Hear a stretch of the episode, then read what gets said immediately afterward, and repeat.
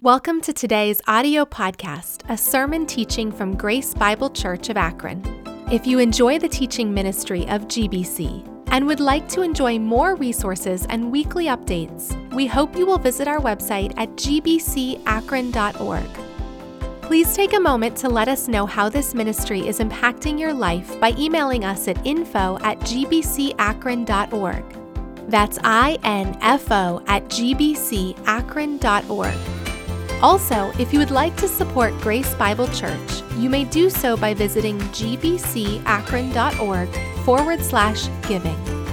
Thank you for listening and enjoy the podcast.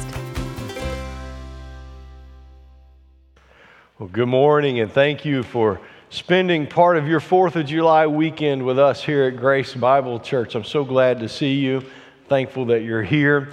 Uh, we are uh, in a study or looking at the book of Ephesians. I know uh, I, I, can't speak for all of you, but at least at my household, sometimes um, we watch HGTV. I used to think that only old people watched AGT, HGTV, and then I started watching it and realized, no, that's not true. There's other people that watch it. It's not just old people that watch that. But you know, HGTV on the shows that they have there, a lot of their shows are home makeovers. Have you noticed that? You know, Property Brothers, Hometown, Fixer Upper, Flip or Flop. Am I ringing a bell with anybody? Am I the only one watching these shows? because that makes me feel bad if I'm the only one watching those shows. Yeah, you know, and so what's interesting about these home makeover shows is um, I, am amazed at how much they can get done in a commercial break. I mean, they come back and oh my gosh, the kitchen's done, you know, and and I'm all I'm always amazed at, you know, they tell on the show how much it cost, and then you go to Home Depot and it's three times that much. It's like, how did they get it so cheap on the show? How did that happen? But everybody likes to do a home makeover. You know, uh, at, at some point, sometime, we like for things to be spruced up. We like for things to be better. What if, what if there was such a thing as a character makeover? Wouldn't it be great if, if you know, Chip and Joanna Gaines could just show up at your house and remake us? make us better people, uh, give us character where we're lacking character, that we could budget that in, you know, and as long as you paid enough money, that, that, would, that would come together in your life. Wouldn't that be great if something like that happened? Unfortunately, character makeovers don't necessarily work like a, like a home makeover. Uh, when it comes to our character, really, there's only, only one person that can make us better people. And, and his name is Jesus. And how are the followers of Jesus supposed to behave? I mean, exactly if we were to, I don't know, if we were to go around the room, if we had time this morning just to poll each person and, and we say, okay, tell us the top five behaviors of a follower of Christ. I got a feeling that some of us would say the same things, but many of us, our list would all be different. So, exactly how is or how are followers of Jesus supposed to behave? The scriptures answer this for us, and we're going to be looking at that this morning. Paul talks about putting on the new self, talking about how that when we become followers of Jesus, we become different. Uh, not just, not just um, yes, we're different from people who are not following Jesus. That, that part is true. But when we look at our lives, we know we're different. That who we used to be before Christ and who we are now that we're following Christ, those are two different people. And what's, what's really amazing, what's really cool is that as life goes on, it continues to change. I mean, 10 years ago, I'm not the same person I was 10 years ago. But 10 years ago, at that point in time, I wasn't the same person then I was 10 years prior to that. As, as life progresses, Christ keeps changing us. He keeps changing our character. And yes, people around us ought to be able to see that we're different. But when we look at ourselves, we should be able to look at ourselves and say, I'm, I'm not the same person. I don't necessarily have the same habits. I don't necessarily respond the same way. I don't get anxious about the same things. I don't say the words I used to say. I don't watch the same entertainment that I used to find entertaining. Those things should be changing inside of us. Not just because we're getting older or, or because we're getting more experienced in life, but because Jesus is doing something inside of us is making us different. And, and Paul calls this putting on the new self. And, and when it comes to, to being who we are, especially when it comes to our behavior, let me tell you something. Thoughts are the foundation for our behaviors. The way we think ultimately determines the way we behave. And really, the way it works is like this what we think determines how we feel, and what we feel ultimately influences the way we behave in life. Thoughts, that's where it starts. If we, if we want to be, if we want to do a character makeover, if, if we're looking in the mirror and we're looking at ourselves and we're saying, I'm not who I want to be, it starts with the way we think, not the way we behave we get it backwards. And Paul's talking about this in Ephesians. Look at what he says in Ephesians chapter 4. He says, With the Lord's authority, I say this live no longer as the Gentiles. Now, in Ephesians, the word Gentiles means two things. First of all, it can mean anyone who is not Jewish, that's a Gentile but also the word means anyone who's not following Jesus. So, in this particular instance where he uses the word Gentile, that's what he's referring to. He's referring to those people who are not following Jesus. So he says, With the Lord's authority, I say this live no longer as the Gentiles do, for they are hopelessly confused. Notice, he did not say they have hopeless bad behavior. He says they are hopelessly confused. Their minds are full of darkness and they wander far from the life God gives because they have closed their minds and hardened their hearts against Him. They have no sense of shame. They live for lustful pleasure and eagerly practice every kind of impurity. Now he gets to behavior, but where did it start? They were confused in their thinking. The way they were thinking ultimately led to the way they were behaving. And it is true for me and you. The way we think ultimately determines the way we behave. The first thing that I'd like to point out that Paul is mentioning in this passage, he says, without Christ, morality is confusing. And we build a life far from God. Notice what he said. They are confused in their thinking. They are without Christ. And when we try to live our lives without Christ, morality becomes confusing. What do I mean by that? We don't know what's right and wrong anymore. I mean, we think we have an idea of what's right and wrong, but it changes, it morphs through time. Just as our morality should get better walking with Christ, guess what happens with our morality and when we walk without Christ? It gets worse. He says they build a life farther and farther away from the, from the life He intended them to live. So, without Christ, it becomes more and more difficult, especially in today's world. Without Christ, it becomes really confusing to know what's right, what's wrong. How should I be responding to this? What's the, what's the Christ like way to respond to this situation in my life? When we are without Christ, that gets more and more confusing. Because life is pretty complicated. In life, I wish everything was white and black. It's always white and black when we're looking at someone else's life, isn't it? We always know what somebody else should do. But when we're looking at our own life, it's not always white and black.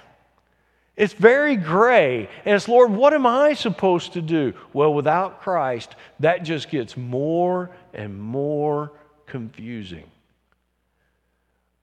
because our minds become closed, our hearts become hardened, and we build a life farther and farther away from God's intent. That's what happens without Christ. But look at what he goes on to say. But that isn't what you learned about Christ. It's really interesting phrase here when he says that isn't what we learned. He's not talking about facts, he's talking about more than facts.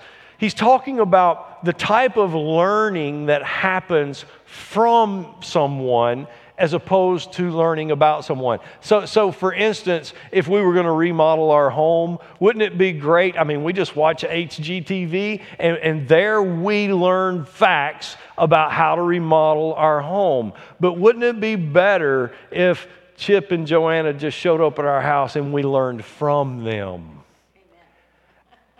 Do you see the difference?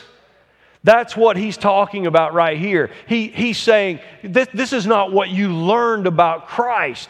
Not that we've learned these abstract facts about Christ, but that Christ himself will teach us. We learn from him, not just about him. He says, but that isn't what you learned about Christ. Since you have heard about Jesus and have learned the truth that comes from him, Throw off your old sinful nature and your former way of life, which is corrupted by lust and deception. Instead, look at this. Instead, let the Spirit change your behaviors. Is that what it says? No, it says, let the Spirit renew your minds and attitudes. Put on your new nature, created to be like God, truly righteous and holy. Do you see how this happens between the years? If we want a character makeover, it starts with changing the way we think, not changing our behaviors. If we change, if we allow the Spirit to renew our minds, we will change the way we behave. It'll simply be a byproduct of Him renewing our minds. What is Paul saying? Paul is saying that with Christ, morality is clearly marked and our lives receive steady revisions. See, as we walk with Christ, as we learn from Christ, and as life changes, the circumstances in life change. As those things begin to change, we're learning from Christ what we need to do as we walk with Him. And so life throws us all kinds of obstacles and challenges that, that center around our morality, how we're supposed to behave in today's world.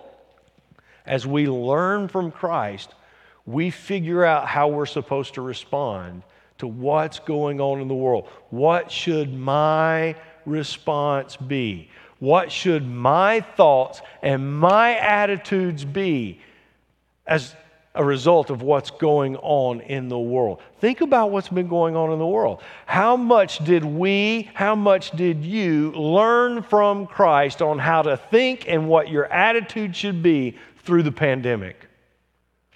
What governed your thoughts through that? See, we don't just learn about Christ, we learn from Christ and He renews our thoughts, He renews our attitudes so that our morality, the way we behave in any given moment, will honor Him and bring peace to our hearts, which a lot of us lacked and still lack right now in our lives. Then Paul begins to describe the habits that a new mind will give us. That if we allow Christ to renew our thoughts and our attitudes, then there's seven habits that I'm going to go through really quickly. This isn't rocket science. You're not going to hear anything that you haven't heard before. I mean, these things that I'm about to share with you, people who don't believe in Jesus, don't believe in God, even they want people to behave this way. There's nothing new here except that the way we start acting like this comes from letting Christ renew our minds and our attitudes, changing the way we think, so that ultimately we will change the way we behave. But look at what Paul begins to point out that happens to you and I when this begins to unfold. He says in Ephesians 4, verse 25, So stop telling lies. Let us tell our neighbors the truth, for we are all parts of the same body. Here's the first habit that happens we speak the truth with considerate respect for others. Truthful words includes the things we say on social media. It's not just talking about the things we actually say to one another, that's part of it, but it's the things that we say there also that matter. Are we speaking the truth considerately and respectfully with those who might disagree? Or are we yelling and raging and screaming using all caps? Paul says that when the Holy Spirit renews our thoughts, it renews our attitudes, it changes what we say to people, it changes the way we say it to people.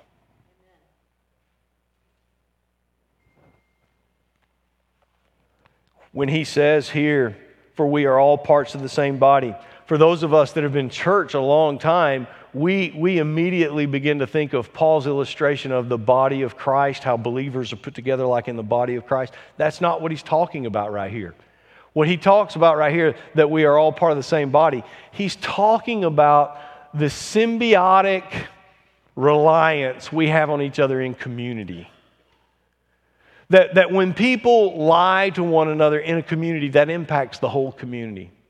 We're all aware of this. When, when a, a lie is told on, on the news media, whatever, pick your favorite lie. We probably got options, right? So, so here's you, th- this lie is told, it immediately begins to impact the way the rest of us think,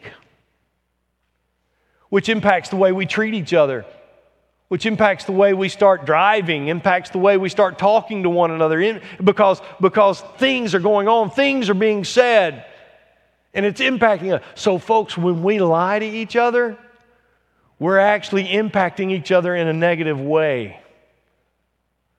We need each other to tell the truth. That doesn't mean the truth always sounds good. That doesn't mean we always are, are going to enjoy what the truth says. But at least it's the truth. And our emotional response to truth, at least that's different than the emotional response that someone gets that's built off a lie. That's why it's so important that we're letting the Spirit renew our thoughts, renew our attitudes, so that we speak truth instead of speaking lies. And that when we encounter people who disagree with us or, or don't see it like we see it, that, that we speak the truth to them respectfully and considerately. Why? Because that's exactly what Jesus did. That's exactly what he did. And it, you know what? The more I read the Gospels, the more I figure it out. If Jesus couldn't speak considerately and respectfully, you know what he did? He didn't speak. He didn't say anything.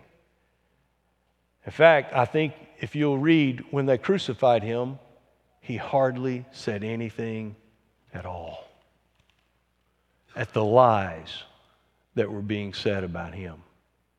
His response was mostly silence.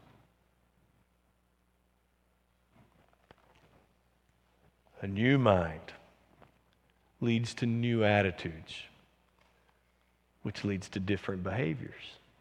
Notice what Paul goes on to say. He doesn't just stop there with how we speak. He says, and don't sin by letting anger control you. Don't let the sun go down while you are still angry, for anger gives foothold, gives a foothold to the devil. Here's the second habit. Learn to be mad at the right time, for the right reason, at the right person, and to the right extent, and then let it go. This verse does not say you and I should never get angry. It says that we should not be controlled by our anger. There's absolutely things that you and I should be angry about in our lives, things that we see going on in the world, things that we see happen at work, things that take place in our homes. There are things that happen that should make us angry. We just shouldn't let our anger control us. It's learning to be, first of all, mad about the right things. That's our biggest problem. I, I, believe one of the greatest struggles we have is that we get angry about the wrong things. We're not even angry about what's really important. And then sometimes, even if we nail that down, we get angry about the right things, we get upset with the wrong person. I can't tell you how many times I've kicked the dog because I'm mad at somebody else. But we do that to people, don't we? I'm, I'm mad at person X, but I'm yelling at person Y. And then, then there's also appropriate anger. How many, how many times do, do we get angry about something and our response is way overboard? It's way overboard. Parents do this with kids frequently. Mom and dad's all jacked up about something that happened at work. They come home and little Johnny does something that ticks them off and they go off the rail. They start calling Johnny names and how he's a loser and he's never going to amount to anything. They're not even mad at him. They're mad at something else and their response is just off the chart. We do that to one another. But you know what? If we allow Christ to renew our thoughts, renew our attitudes, it changes what happens when we get angry. How we display our anger changes. Look at what Paul goes on to say. Ephesians 4:28 he says if you are a thief quit stealing Instead, use your hands for good hard work and then give generously to others in need. Here's the third habit don't be a negative contributor to the church or the community. A negative contributor. Folks, there are three ways to contribute to the church and to society. One is to have a healthy attitude. Two is to serve or volunteer. Three is to support it financially. Some people can get one or two out of those three. Some people can nail all three sometimes. And then there's some people that can't do any of them. They've got a bad attitude, they're never available to serve, and they're not going to support financially. And you know what? Those individuals are actually negative contributors they actually are becoming a drain on the system. Do you know what really irks me sometimes is that there are people who call themselves followers of Christ who show up to church with a bad attitude. They show up to church and they're never available to serve. And they show up to church and they don't even help financially with what's going on. But they don't have any problem coming to church and surviving off everybody else doing that. That's what Paul says stop being a thief. Stop being a negative contributor. You're actually creating, a, a, you're, you're draining from the system. Listen, how many people do we get upset with within culture, within society who live like that? I know, I know people who will come to church and rail about how there are people in society, their attitude is bad, they, they don't want to help out in the community, they don't want to do anything, and they don't want to contribute to anyone, they're totally selfish, and we talk about what horrible citizens they are. But yet, that's how some of us act here. Paul says, stop being a thief. Stop being a negative contributor. But you know what? If you want that to happen, you must let Christ change the way you think. Because there is always something to create a bad attitude. There is always something else we can do than volunteer. There's always something else we can do with the resources that God gives us instead of giving it back to Him. And if we don't let Christ change the way we think, if we don't let Him change our attitudes, we will be negative contributors. That's what we do. That's how we naturally drift without Christ. Notice what else he goes on to say in Ephesians 4:29, don't use foul or abusive language. Let everything you say be good and helpful, so that your words will be an encouragement to those who hear them. Here's the fourth habit. Be a source of encouragement in the face of problems. Don't use foul and abusive language. I'm not just talking about cussing. The, listen, to cuss requires the least amount of intelligence in the world. Anybody can recite four letter words at any given time. Foul and abusive language is, Paul, Paul's talking about when we put thought to our word. He's not just talking about um, the flippant things we might say when we get upset or when we're facing a challenge. He's talking about how, how we how we craft words to hurt people. He said, don't, don't be like that. He said, instead, be a source of encouragement. Uh, Caleb sent me this video this week. I want to share it with you because everybody needs somebody in their life like this. Watch this little guy here uh, in, in the classroom. Number five, King. Where's number five? Show us five. Where's five? Hold it up. All, all right, clap for King. clap for King. All right, King, show us number one. All right, clap for King. Clap for Okay, King. King, show us number two. Number two, King. All right, clap for King.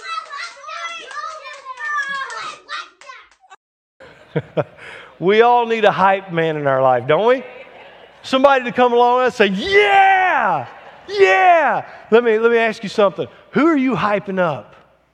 Who do you hype up? That's what Paul's talking about. Be a source of encouragement. Everybody knows the problems. Listen, everybody knows the problems going on in the world. Who are we, who are we encouraging? Who are we coming along beside and we're hyping them up? Listen, if we want to be those kind of people, we've got to let Christ change the way we think. We've got to let Him change our attitudes so that we become somebody's hype man. Standing there yelling, Yeah, that's my boy. That's great. Paul goes on to say, in the next, next verse, he says, And do not bring sorrow to God's Holy Spirit by the way you live. Remember, he has identified you as his own, guaranteeing that you will be saved on the day of redemption. It leads to the fifth habit, and that is stop willfully disobeying God's leading. Stop willfully disobeying it. Listen, folks, there, there are times that we are going to sin, that we're going to mess up, we're going to respond in an inappropriate way. But it wasn't premeditated. It wasn't something that we thought about before in, in advance. It's just life unfolded, things happened, and we responded in an ungodly way. And, and now we need to go back and we need to ask God to, to forgive us and, and, and learn from that and move forward. That, that's not what Paul's talking about right here. What Paul's talking about right here are the times in life where you and I know something's wrong, God's already dealt with us about it, and we are going to do it anyway. We know that it's wrong, that we should not engage in sexual activity before we get married with someone, but we're going to do it anyway. We know that it's wrong, that, that, that we should be generous, and we are aware of a situation where we should be generous, but we're not. We've already made up our mind, and we're not going to be generous there, even though we already know what God has asked us to do. We know that we should forgive people when they do things to hurt us, and we've thought about that and we've prayed about that, and God has told us what we should do, but we're not. We're not going to. I'm not going to forgive that person. Paul says it's in these moments that we do the things that grieve the Holy Spirit of God within us the most. It's not those moments where life unfolds quickly and we just respond and it was a bad response. No, no, it is when we know better, when we've heard better, when we've learned better from Him, and we just say, you know what, I'm going to do that anyway and it's willful disobedience. Paul says, don't be like that. Quit doing that. And if you and I are going to be that way, then we have got to let Christ change the way we think. We've got to let Him change the way we think and let Him change our attitude so that we will not willfully disobey God when we know, we know what we should do. We're just not going to do it. We just know we're not. And Paul, when he talks about this grieving of the Spirit, it's, it's, the, it's, a, it's a picture of a, of a fire being put out a healthy fire. You know, fire is one of those things that if it's within its boundaries, it's wonderful, isn't it? If it's within its boundaries, it, it's a very productive thing. So, fire is not always negative. The Spirit of God inside of us is like a healthy fire. It operates, it, it motivates, it encourages, it spurs, it, it does all these healthy things in our life. But to grieve the Spirit means that someone just comes along and douses that. But it's not that someone came along, we did it. We doused it. Because we knew what we were supposed to do, and we just willfully said, No, I am not going to do that.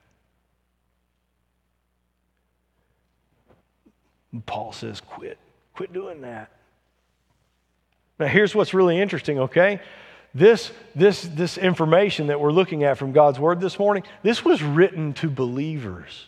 If you're sitting here this morning and you're not a follower of Jesus Christ, you're thinking about that, you're trying to figure that out, you're trying to, you, you know, you're wondering, or if you're watching online and you're, yeah, I'm just not sure I'm, I'm, I'm really into following Jesus yet, can I just tell you something? You are totally off the hook. Everything I'm talking about right now does not apply to you at all. But if you're sitting here this morning and you're a follower of Jesus Christ, and you claim that he has saved you, Paul says in this verse that, that remember, he has identified you as his own, guaranteeing that you will be saved on the day of redemption. If that's you, you're not off the hook. This was written specifically to those who say they are following Christ.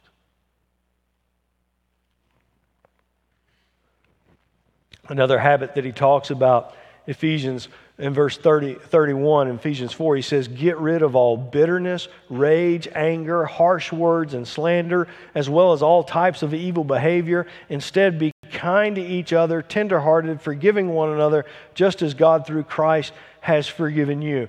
So, Paul starts talking about the way we treat other people, especially the people we disagree with or the people that have hurt us, the people who have done things to us, and we remember those deeds.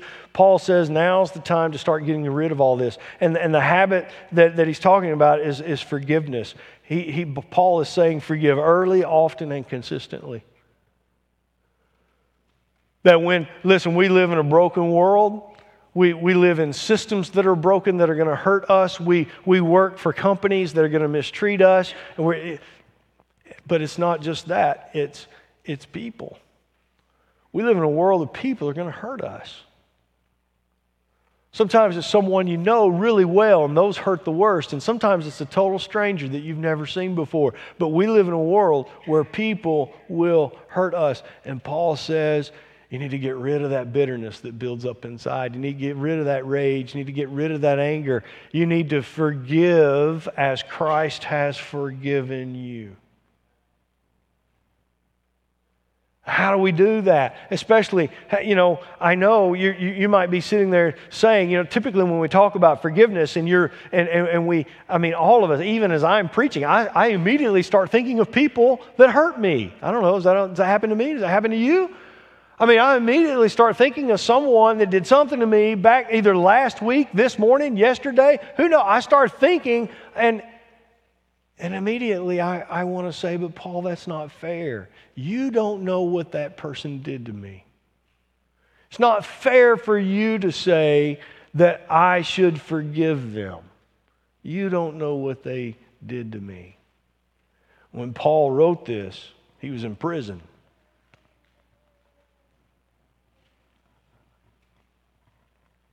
Being treated as a terrorist because he preached Christ. I think he understood a little bit about what it meant to get rid of bitterness and to get rid of rage and anger. See, if we're going to do that, if we're really, if you're going to be able to forgive the person you're thinking of right now, it comes by letting Christ change the way we think. It starts there. It's not just this willful decision that says, I forgive someone. Nope. It, it, comes from spending time with Christ, learning from Him, letting Him change the way we think, letting Him change our attitude, and ultimately we get rid of our bitterness and our rage and our anger and we forgive. Doesn't mean we ever trust Him again. That's two different things, and that's another sermon. But we can forgive someone for what they did. Paul laid out these six habits of things that you and I, those of us who are following Christ, that these things should be evident in our life. And if you and I, if we behaved this way, the things that Paul's been talking about this morning, if you and I were to be able to do this, well, that would be a character makeover. For many of us, we would not be the same individual, we would be different.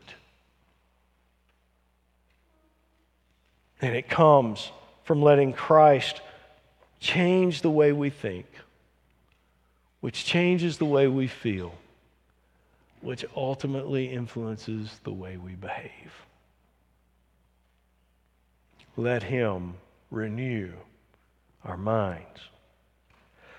I got a closing question for you this morning. Something that I, I want you to think about. I want you to answer it right now. It's just for you. It's just for you. You don't have to share your answer with anyone. But right now, are you, and I want you to circle one of these, are you without Christ or with Christ? Only you know the answer to that question. Are you without Christ or are you with Christ. That is so important because Paul makes it clear that without Christ, morality is just going to get more and more confusing. Our minds are going to get darker, we're going to be more confused, we're going to, our hearts are going to be hardened. You need to know that about yourself. If that's the path you're on, at least be honest and say, That's the path I'm on. At least know where you are. Or are you with Christ? And if you're with Christ, is He renewing the way you think? Is He renewing your attitudes? Because that's an ongoing thing. The second question I would like to ask you this morning is which one of the six habits do you need to focus on right now in your life? Just pick one. Don't try to handle all six of them. You go crazy. Just pick one. Pick one. And start there saying, Lord, I want, I want to be different. Will you renew me here? You'll see how it bleeds over into the others. But start one. And write that number there, whichever one it is for you. What is the point of listening to this if you're not going to respond to these two questions? What is the point?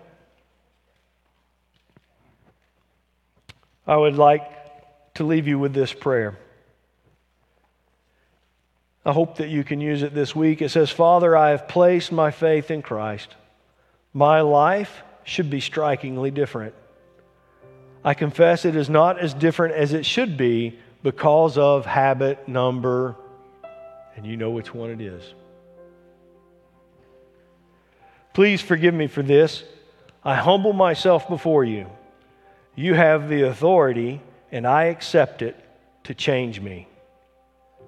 I want to put on the new me, the me that you have created and called me to be. I pray it in Jesus' name. I hope that can be your prayer this 4th of July. God bless you. Thank you for being at Grace Bible Church. Have a wonderful day. We'll see you next Sunday.